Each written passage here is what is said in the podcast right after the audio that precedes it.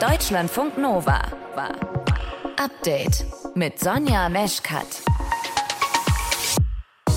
Es ist nach wie vor schwierig, das Ausmaß dieses Erdbebens abzuschätzen an der türkisch-syrischen Grenze. Mehr als 5000 Opfer, viele werden nach wie vor vermisst.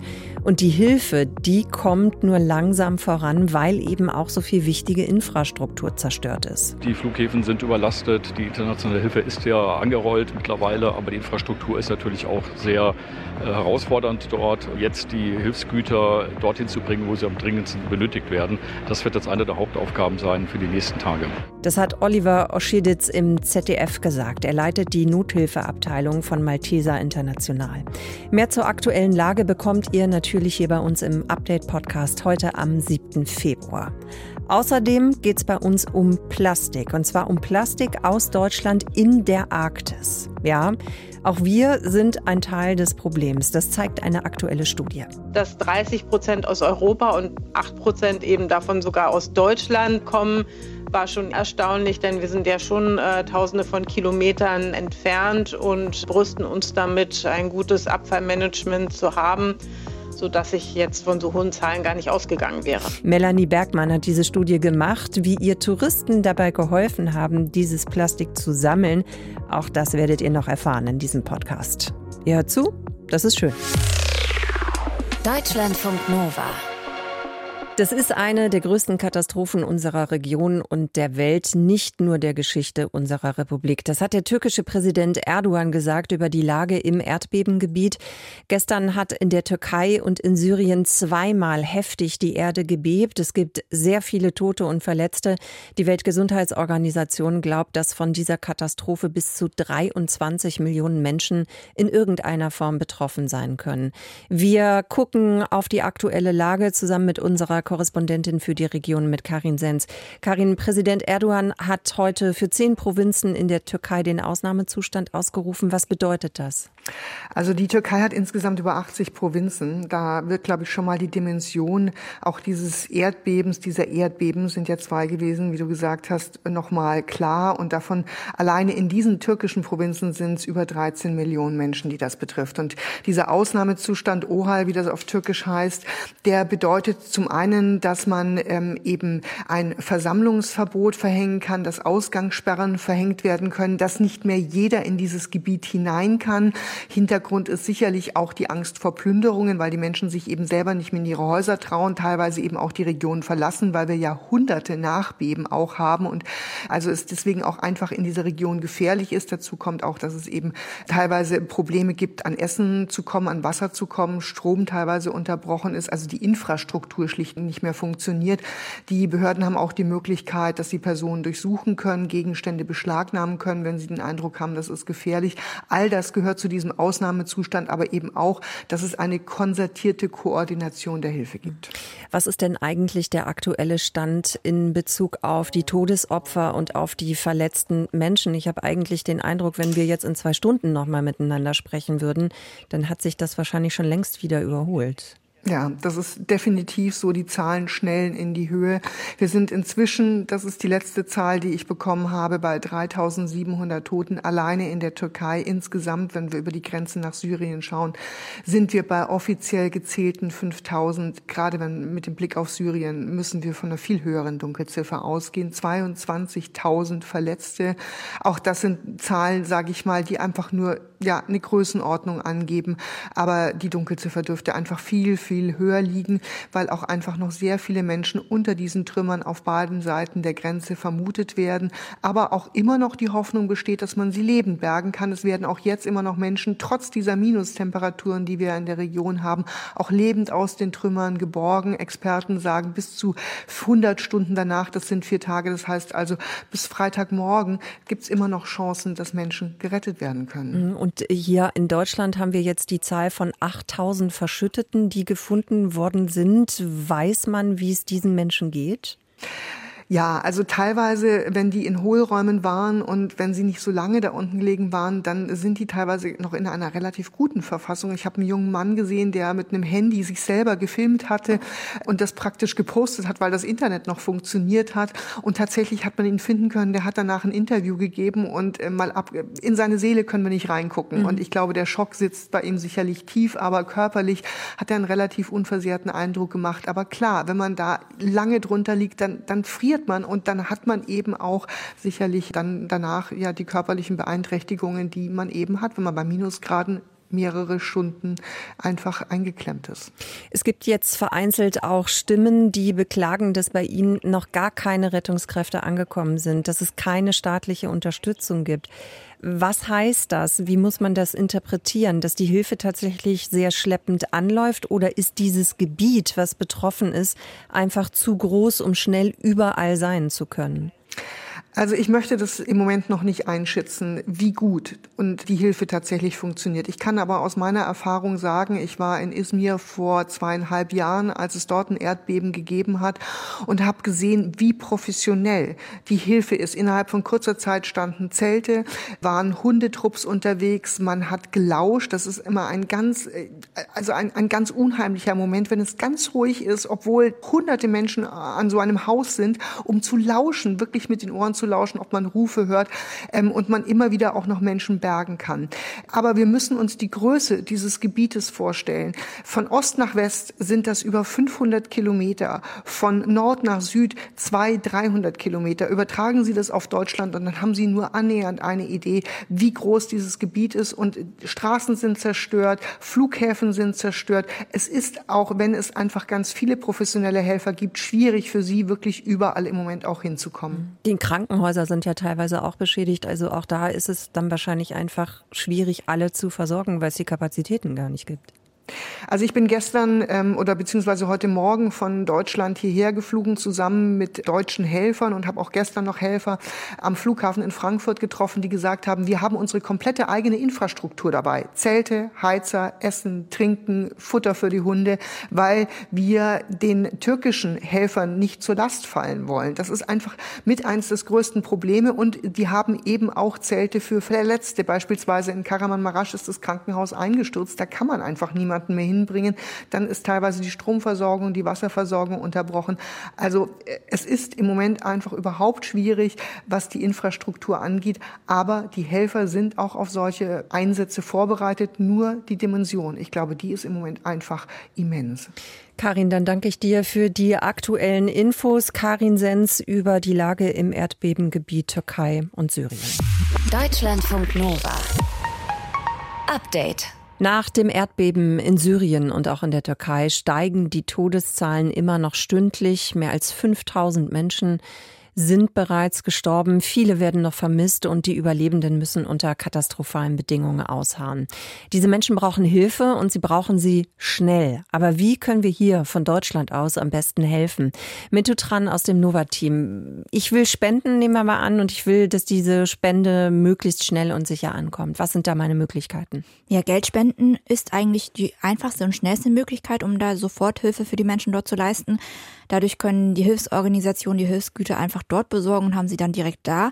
Die Frage ist halt, an welche Organisation spendest du? Da gibt's ja auf Social Media und überall immer mehr Aufrufe und Organisationen, die geteilt werden. Und da waren jetzt eben viele Hilfsorganisationen, dass es da viele Trittbrettfahrer gibt, die auch Spenden eintreiben wollen, obwohl sie vielleicht überhaupt gar nicht die nötige Infrastruktur haben, um zu helfen oder bei denen das Geld eben im schlimmsten Fall sogar irgendwo versickert und nicht ankommt.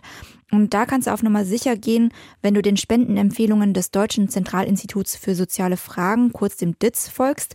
Die haben jetzt für die Katastrophenhilfe in der betroffenen Region eine Liste von Organisationen zusammengestellt, die dieses DITZ-Siegel tragen. Und diese Hilfsorganisationen mit diesem Siegel, die lassen sich regelmäßig checken und überprüfen. Ich wiederhole es gerne nochmal. Deutsches Zentralinstitut für soziale Fragen, DIZ in der Kurzform. Da könnt ihr dann noch mehr Infos finden. Was mhm. ist denn, wenn ich zum Beispiel eine kleine Hilfsorganisation sehe, wo ich auch Leute kenne? Ist es sinnvoll, dann da auch das Geld hinzugeben? Ja, man müsste es sich nochmal genauer anschauen. Also wenn Sie dieses DEZ-Gütesiegel nicht tragen, dann kannst du auch bei der DEZ, beim DITZ, eine Checkliste für sicheres Spenden heranziehen. Das haben die da veröffentlicht auf ihrer Webseite.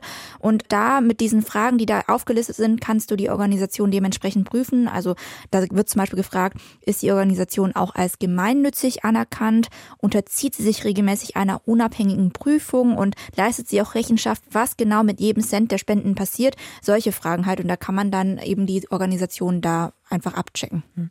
Was ist denn mit den Menschen, die gerne helfen wollen, aber jetzt vielleicht nicht so viel Geld übrig haben, aber eben trotzdem irgendwie unterstützen möchten? Was ist mit Sachspenden? Ja, private HelferInnen, Moschees, Kirchen und andere Vereine, die sammeln natürlich auch Sachspenden und transportieren sie dann irgendwie darunter, weil es in der betroffenen Region gerade so kalt ist äh, und viele Menschen eben ohne Dach auf dem Kopf irgendwo ausharren müssen im Freien, werden vor allem warme Klamotten benötigt, Decken und warme Schlafsäcke, aber auch Babynahrung zum Beispiel, Hygieneartikel oder rezeptfreie Medikamente wie Ibuprofen, also so Schmerzmittel, mhm. werden gebraucht. Allerdings betonen Hilfsorganisationen, dass Geldspenden wirklich besser sind. Also die Organisationen können dann einfach vor Ort gucken und planen und das kaufen, was fehlt, anstatt einfach so random Mengen an Sachspenden zu bekommen und dann auch lagern und verteilen zu müssen. Und außerdem hilft das ja auch vor Ort, wenn die Hilfsorganisationen bei so lokalen Händlern und Geschäften einkaufen. Das ist für die Wirtschaft eben in der betroffenen Region auch wichtig. Und ein wichtiger Hinweis von der Erdbebenkatastrophe sind auch viele Menschen hier in Deutschland betroffen. Ne? Ja, und es kann auch gut sein, dass du oder ich oder ihr ähm, Menschen in eurem direkten Umfeld kennt, die eben davon betroffen sind. Im Katastrophengebiet in der Türkei und Syrien sind über 23 Millionen Menschen ja unmittelbar betroffen irgendwie von dieser Katastrophe und viele von ihnen haben Familienangehörige hier in Deutschland, die natürlich jetzt auch um ihre Verwandten und Freunde Angst haben und für diese Menschen hier in Deutschland ein offenes Ohr zu haben und für sie auch da zu sein, ist auch wichtig. Wie können wir helfen nach den schlimmen Erdbeben in der Türkei und in Syrien? Infos dazu von unserer Nova-Reporterin Mintu Tran. Danke dir. Deutschlandfunk Nova.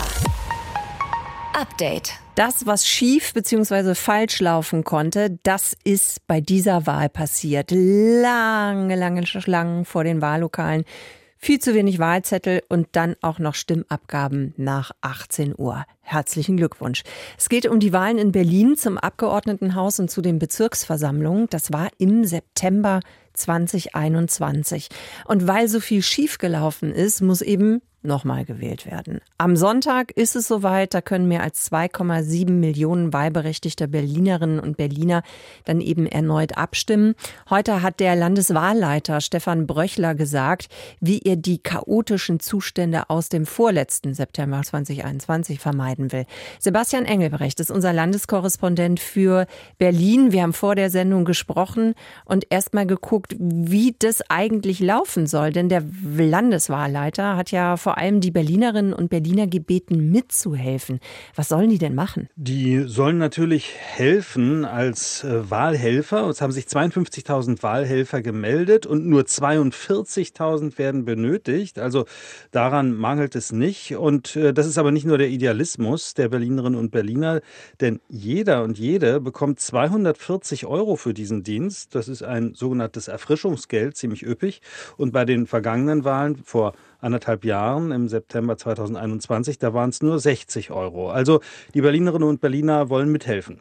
Ja, und was ist so dein Eindruck? Also die haben da auch richtig Bock drauf oder geht es eher darum, das Schlimmste zu vermeiden? Was ist da dein Eindruck?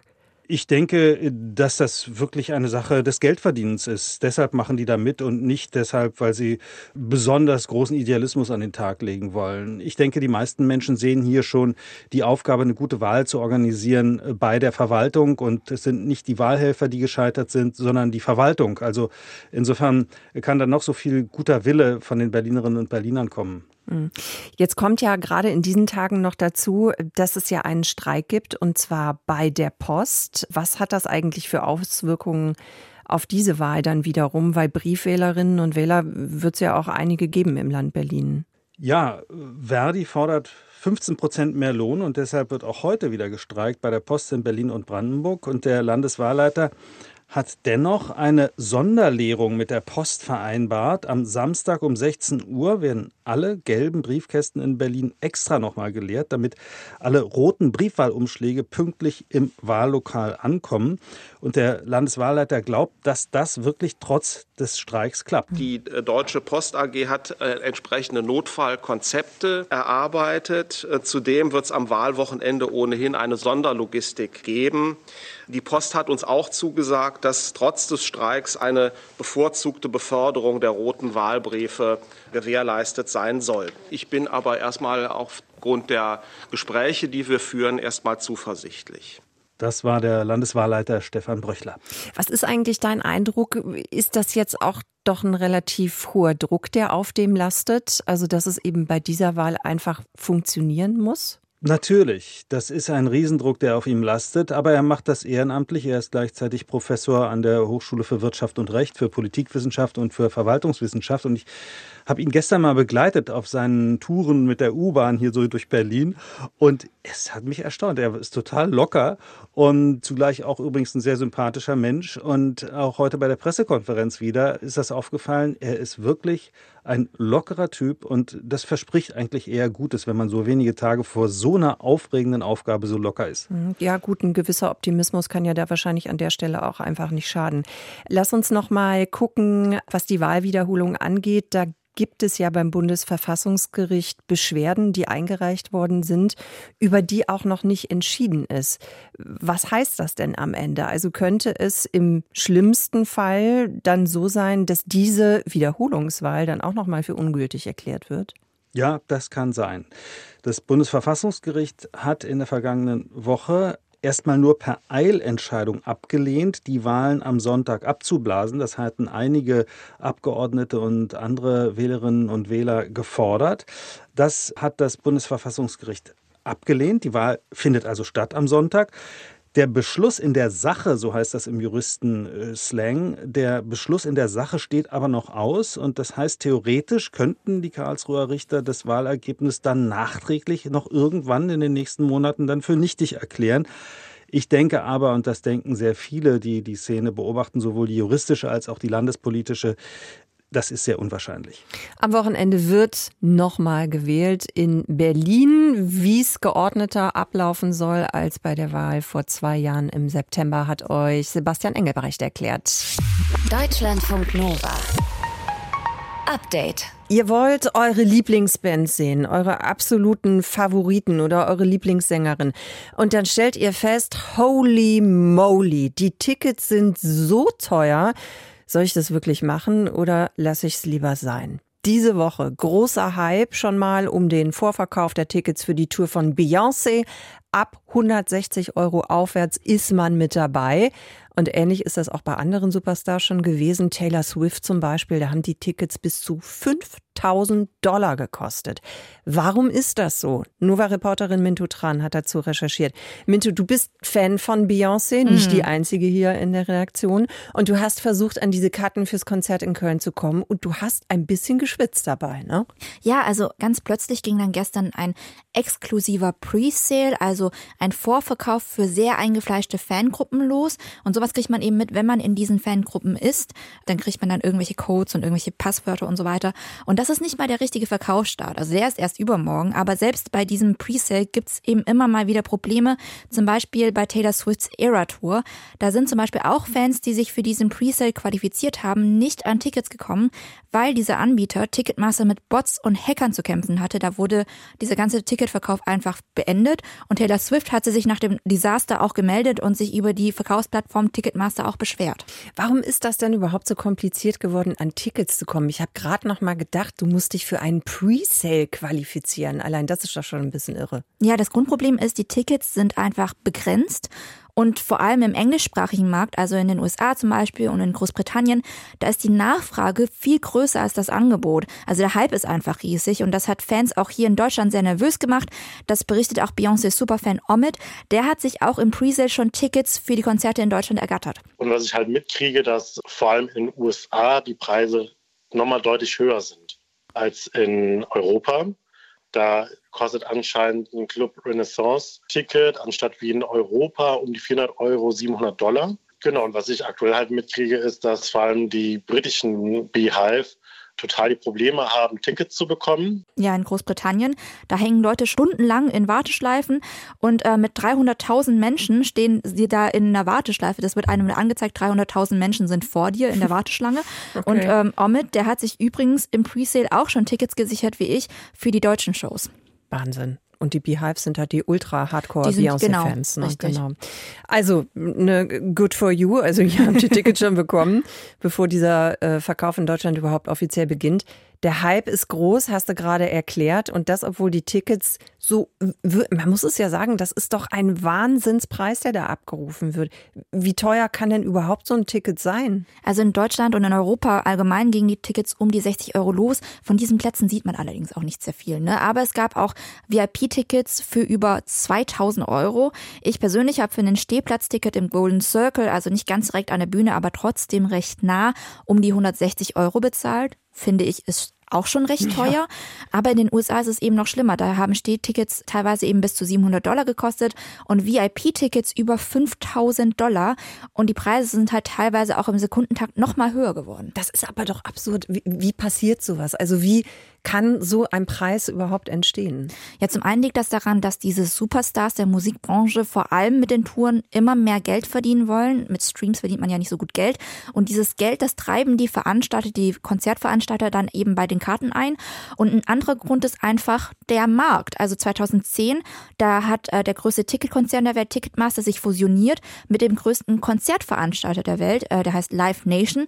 Und dadurch gibt es weltweit eben nur noch super wenige Ticketplattformen Plattformen, die Karten für so Superstar-Konzerte verkaufen können überhaupt. Ticketmaster ist eben eine davon, Eventim hat man auch vielleicht gehört, die andere. Und diese marktbeherrschende Stellung, die nutzen diese Unternehmen auch aus. Und das hat mir Musikökonom Peter Schmuck von der Universität für Musik und Darstellende Künste in Wien erklärt. Und da versucht natürlich Ticketmaster möglichst viel Kapital aus dieser Situation zu schlagen und möglichst auch über die Preise einen entsprechenden Umsatz und letztendlich auch einen Gewinn zu erzielen. Und der Haken an der Geschichte ist allerdings, dass mittlerweile mit dem Konzept des Dynamic Pricing gearbeitet wird. Also das heißt, nicht jede Karte kostet gleich viel, sondern es hängt immer von der Angebots-Nachfragesituation, wie hoch der Preis der Karte ist. Und das verursacht natürlich dann noch zusätzliche Probleme. Also je mehr Hype um ein Konzert, mhm. desto teurer die Preise. Und bei der Tour selbst von Bruce Springsteen, das ist ein alter Rockstar eigentlich, ne, da konnte man das ziemlich gut beobachten. Erst haben die teuersten Tickets, also die allerteuersten VIP-Tickets 2000 Dollar gekostet, ist eh schon viel. Und Sekunden später um die 5000 Dollar. Und die Befürchtung ist eben, dass dieses Dynamic Pricing irgendwann auch auf dem deutschsprachigen Markt ankommt. Wobei ich auch die ganze Zeit denke, also eigentlich möchte man doch als Künstlerin oder als Band das auch die Leute irgendwie zum Konzert kommen, die es vielleicht nicht ganz so dicker haben. Ne? Also das sollte ja im Interesse der Band oder der Künstlerin sein. Was muss denn überhaupt passieren, damit diese Tickets wieder bezahlbarer werden? Also klar, zum einen könnten die MusikerInnen was tun. Sie könnten natürlich mehr Druck auf diese Unternehmen ausüben und sagen, hey, ich will, dass ihr für die Tickets maximal so und so viel Geld eben einnehmt. Oder einfach sagen, ich muss vielleicht mit dieser Tour keine 10, 20, 30 Millionen Dollar verdienen, sondern ich mache dann halt Abstriche und verdiene ein bisschen weniger, damit mehr Fans auf diese Konzerte kommen können. Und in den USA wird auch schon viel politisch darüber diskutiert, wie man das irgendwie beheben kann. Und äh, da fordern eben auch viele die Zerschlagung dieser Unternehmen, eben diese Fusion wieder, dass die wieder rückgängig gemacht wird. Warum sind Konzerttickets eigentlich so teuer, zumindest für die großen Superstars? Für Beyoncé, Mintu Tran hat euch mehr dazu erzählt. Deutschlandfunk Nova. Update. Bei Autobahnabfahrten, da sieht man das besonders krass. Eigentlich liegt da nämlich überall Müll rum, ne? Fastfood-Reste, Dosen, Becher, Chipstüten. Manchmal ist auch eine Mikrowelle dabei oder ein alter Farbeimer. Es reicht aber eigentlich auch schon, wenn ihr nur eine kleine Runde bei euch im Park dreht oder über den Feldweg geht. Ihr werdet garantiert irgendwo Plastikmüll rumliegen sehen. Das ist jetzt das Problem direkt bei uns. Wir produzieren in Deutschland allerdings auch Müll, der tausende Kilometer weit entfernt wieder auftaucht. Melanie Bergmann vom Alfred Wegener Institut hat sich genau mit diesem Problem beschäftigt in einer Studie. Und dafür beamen wir uns jetzt einfach mal zusammen in Richtung Spitzbergen. Hallo, Frau Bergmann. Hallo. Frau Bergmann, es gibt Plastikmüll auf einer so weit abgelegenen Inselgruppe im Nordpolarmeer. Wie kommt der dahin? Ja, das ist die große Frage. Ein Großteil ist sicherlich von Schiffen dorthin gelangt, denn wir haben inzwischen auch schon Fischerei, die dort oben im Norden stattfindet. Ein anderer Teil kommt sicherlich auch über unsere Flüsse und Strände ins Meer. Denn ja, wenn man sich mal zum Beispiel bei uns an der Weser, aber auch an der Elbe oder anderen Flüssen umschaut, im Uferbereich sieht man doch einiges an Müll, der dann gerade auch bei Stürmen ins Wasser geweht wird und dann mit den Strömungen auch ins Meer und dann in den Norden verdriftet wird. Jetzt haben Sie sich ja diesen Müll noch mal genauer angesehen. Wie haben Sie das denn überhaupt gemacht? Also wie haben Sie diesen Müll gesammelt? Dazu haben wir mit Bürgerforschenden zusammengearbeitet. Das waren TouristInnen, die dort in der Region äh, Urlaub gemacht haben auf ähm, Segelfahrtschiffen und dann eben bei Landgängen für uns Müll gesammelt haben oder eben einfach nur mal gezählt und gewogen haben, wie viel dort so rumliegt auf bestimmten Flächen. Und das haben sie uns dann geschickt und wir haben das dann ganz genau untersucht, zum Teil unter Mikroskop in Bremerhaven im Labor und haben dann geguckt, was für Sprache findet man in den Aufschriften, gibt es geografische Hinweise, was für eine Schrift, zum Beispiel wenn es kyrillisch war, war es sicherlich russisch. Auf solche Details haben wir da geachtet. Mhm. Das heißt, das sind dann die Etiketten zum Beispiel, die Sie da auch nochmal untersucht haben, weil man da noch was drauf lesen konnte. Genau, muss mhm. allerdings dazu sagen, dass das nur noch bei 1 Prozent, also bei rund 359 Teilen der Fall war. Der meiste Teil war schon sehr verwittert oder das waren eben so Netze und Seilenden, wo nie was drauf gewesen ist. Und das heißt, wenn Sie da keinen eindeutigen Hinweis finden, dann können Sie im Prinzip auch nicht nachverfolgen, aus welchem Land dieser Plastikmüll dann stammt? Ganz genau. Okay, bleiben wir vielleicht mal bei Deutschland. Wir wissen ja schon, dass da auch deutscher Müll aufgekreuzt ist. Wie viel denn eigentlich im Verhältnis? Also das meiste kam tatsächlich aus Russland, so rund 32 Prozent und äh, Norwegen 16 Prozent, was jetzt nicht so erstaunlich ist, weil ja, das sind ja die direkten Anrainer. Mhm. Dass äh, jetzt 30 Prozent aus Europa und 8 Prozent eben davon sogar aus Deutschland kommen, war schon eher erstaunlich, denn wir sind ja schon äh, tausende von Kilometern entfernt und brüsten uns damit, ein gutes Abfallmanagement zu haben sodass ich jetzt von so hohen Zahlen gar nicht ausgegangen wäre. Und diesen Anteil ist der auch zu erklären mit dem, was Sie zu Beginn gesagt haben, also dass da irgendwie Schiffe unterwegs sind oder Fischerei, Flüsse, Strände oder wie leiten Sie das ab? Puh, ja, das ist sehr schwer zu sagen jetzt rein von den Teilen, weil wir haben so Dinge gefunden wie einen Sicherheitsschuh, der könnte sicherlich vom Schiff stammen, Feuerzeug, Folien, ja, Behälter, Geroldsteine. Also es ist wirklich sehr divers. Und diese Dinge werden an Land genauso wie auf Schiffen benutzt. Deswegen fällt das schwer, das einzuordnen, muss ich tatsächlich sagen. Jetzt ist ja dieses Problem generell nicht neu. Also dass es eben auch Plastikmüll in der Arktis gibt. Es wird aber eben größer. Auf jeden Fall wird es nicht kleiner. Welche Maßnahmen sind denn jetzt eigentlich aus Ihrer Sicht am wichtigsten, um den Müll in den Meeren zu reduzieren? Reagieren? Was könnte man ja kurz- oder mittelfristig tun? Also unsere Daten zeigen ja, dass wir global agieren müssen, weil der Müll dort stammt aus lokalen, aber auch aus sehr fernen Quellen.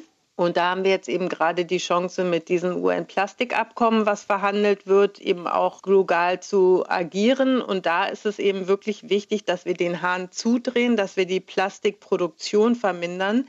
Denn um die 12 Prozent von dem, was produziert wird, gelangt in die Umwelt. Und wenn wir das äh, reduzieren, dann können wir über 40 Prozent Umweltverschmutzung einsparen, hat äh, Forschung gezeigt. Und mhm. das sollte doch unser oberstes Ziel sein. Frau Bergmann, dann danke für diese Einsichten und fürs Erklären. Melanie Bergmann vom Alfred Wegener Institut über Plastikmüll aus Deutschland in der Arktis. Wir haben vor der Sendung zusammen gesprochen. Danke für Ihre Zeit. Danke Ihnen. Deutschlandfunk Nova. Update. Immer Montag bis Freitag auf deutschlandfunknova.de und überall, wo es Podcasts gibt. Deutschlandfunk Nova.